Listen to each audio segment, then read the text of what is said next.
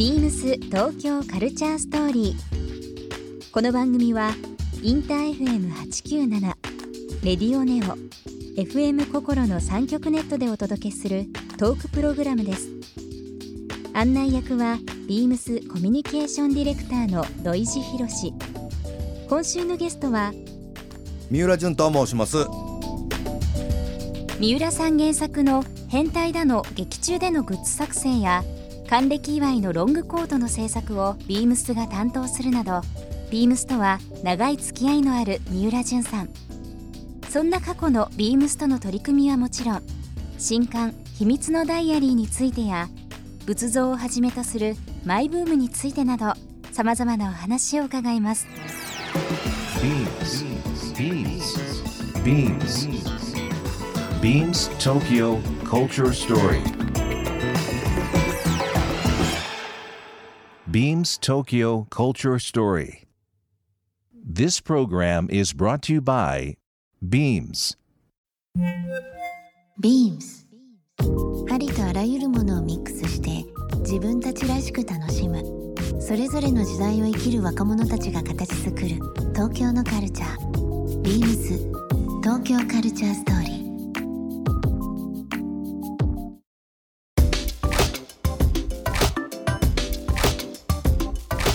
三浦淳さんといえばですね僕はそのボブ・ディランのイメージはもちろんそうですけれども安西さんとのあのやり取りははいもちろんそうなんですが、もうリスナーの方も多分一度は耳にされたことがあるんじゃないでしょうか。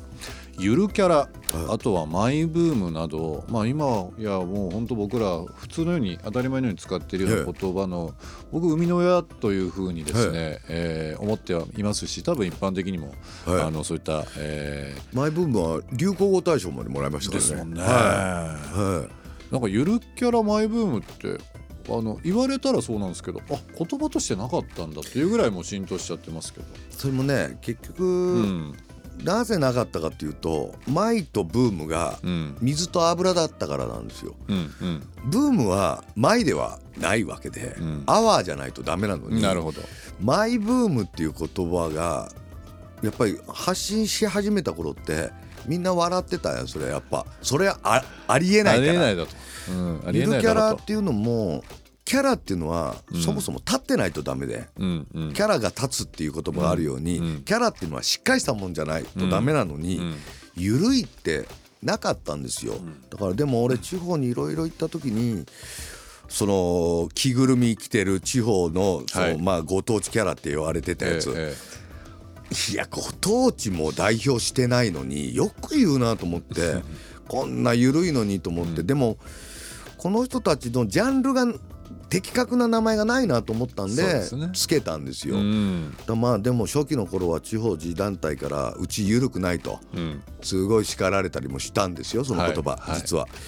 でも何かの表紙で裏返ったっていうことでその2つの言葉はあのそうですよ、このゆるキャラマイブーム。三浦淳さんの中で多分そのマイブームゆるキャラまあ多分ご自身が気になれなられたりだとか、はい。えー自分の中でのブームっていうのがあって、多分こう、はい。い、ろんなものに造形深くまあ深深掘りされたと思いますけども、はい。まああとは三浦淳さんといえば仏像ですよね非常に実は早かったんですよ。小4からブームが来るブームが来るっつって友達を1人2人亡くしていってたんで、ええ何言ってんだみたいな話だったけど長い仕掛けでしたねあれは。長い仕掛けでしたか、はいはい。今やもう本当にあの各博物館美術館でもその仏像展、えー、国宝展とかありますけども、本当に若い方から、はねい、よくトークショーとか仏像大使も上野の美術館やってるんですけど、うん。今。ほんでうん。グッズ制作に最近乗り出してるんで、はい。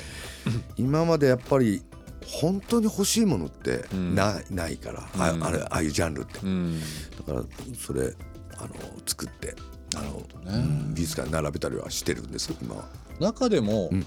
三浦淳さんの中で、うん。これ、えー見ていただきたい仏像、えーまあ、全国各地いろいろあると思いますけどもちょっと気になるのがあれば多分初めて興味持たれる方もいらっしゃるかもしれないあのーやっぱり出だし間違うとね、えものって好きになられないし、えでもうだんだんこう年を重ねていくと、うん。若い頃のようにうんうん。好きなものは飛び込んでこないですから、うん。ここねやっぱりすごく注意しなきゃなんないとこだけども、うん若い頃はなんか好きになるものがあっちから来てすぐ好きになるような気がしてたけど、うん。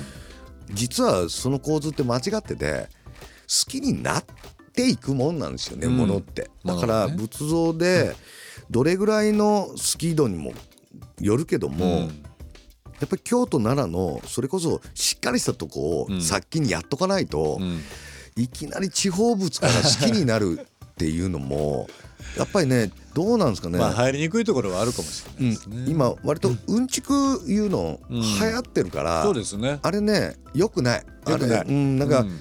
俺の方がさらに知ってるみたいなことのために、よからぬとこの入り口から入ろうとしてるから、うん。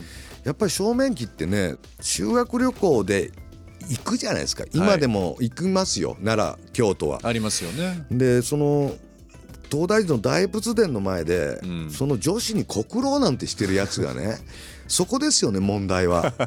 でなぜあの大仏が大きいのか、はい。そして京都の三十三間堂のね。なぜあれが千一体もいて、うんなぜあそこが修学旅行の場に選ばれてるのかっていうことをねもう一回考え直してみてほしいんですよ。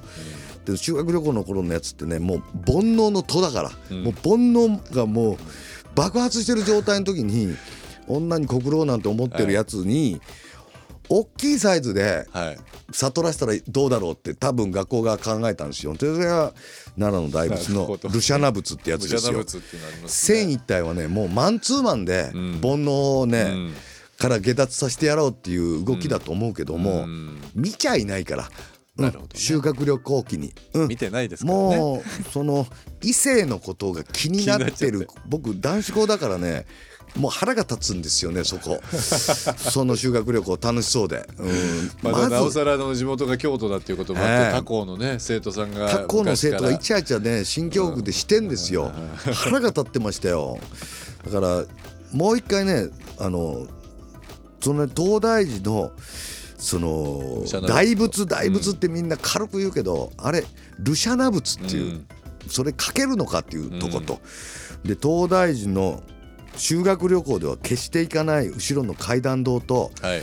法華堂とかはうん。しっかり行かないとダメだダメだと。っていうとと三十三間堂の一体一体見るのはちょっとなかなか裏まで見れないけどもあの武衆が前にそれこそたくさんおられるんで、いらっしゃいますうんよね、風神雷神とかも、まああそことりあえずまずしっかり見てから地方物とかに走られたがいいと思う俺。あの修復も終えて、はい。もう今線一体そうですね。なってますもんね、はい。全部ねここになりましたからなねりますごいですからあそこ。いやでも本当最近改めて、まあ、御朱印帳とか、まあ、こういった仏像とかもそうですけど、い、ろんな若い方も興味持たれてることもあるので、今みたいなお話もぜひなんかもっともっと聞かせていただきたいですよね。いやもうそんな話もう各寺でやってるんですよ実は俺。もうメインの仕事それかなと思うぐらい今寺でやってますよなるほど。はいトークショー。この今年の2020年は、えー東京オリンピック・パラリンピック、はい。あとはまあ大阪の万博がまたい。その後も控えてますけど、はい。今後どんどんどんどん海外の方がですね、ね。日本の文化触れていただける機会非常に多いと思いますしね、はい。はい。なんかその三浦淳さん独特のこの目線っていうのが海外の人には分かりやすいかもしれないです。逆に俺ねとりあえずその大阪万博はうん。70年と同じことやってほしいもう、太陽の塔の、うん、あれの再現、うん。70年代の再現をしないと、うん。今の人見たことないじゃないですかあれ、うんな近未来なんて言っても、うん。もうたかが知れてるから、うん、あの時って金過去に戻るべきだよあれは。70年のはい思い出って僕あの京都に住んでたんで、えもうあんまり見たこともない親戚がいろいろ泊まりに来て、はい。あの万博一緒に何回も何回も行った。も。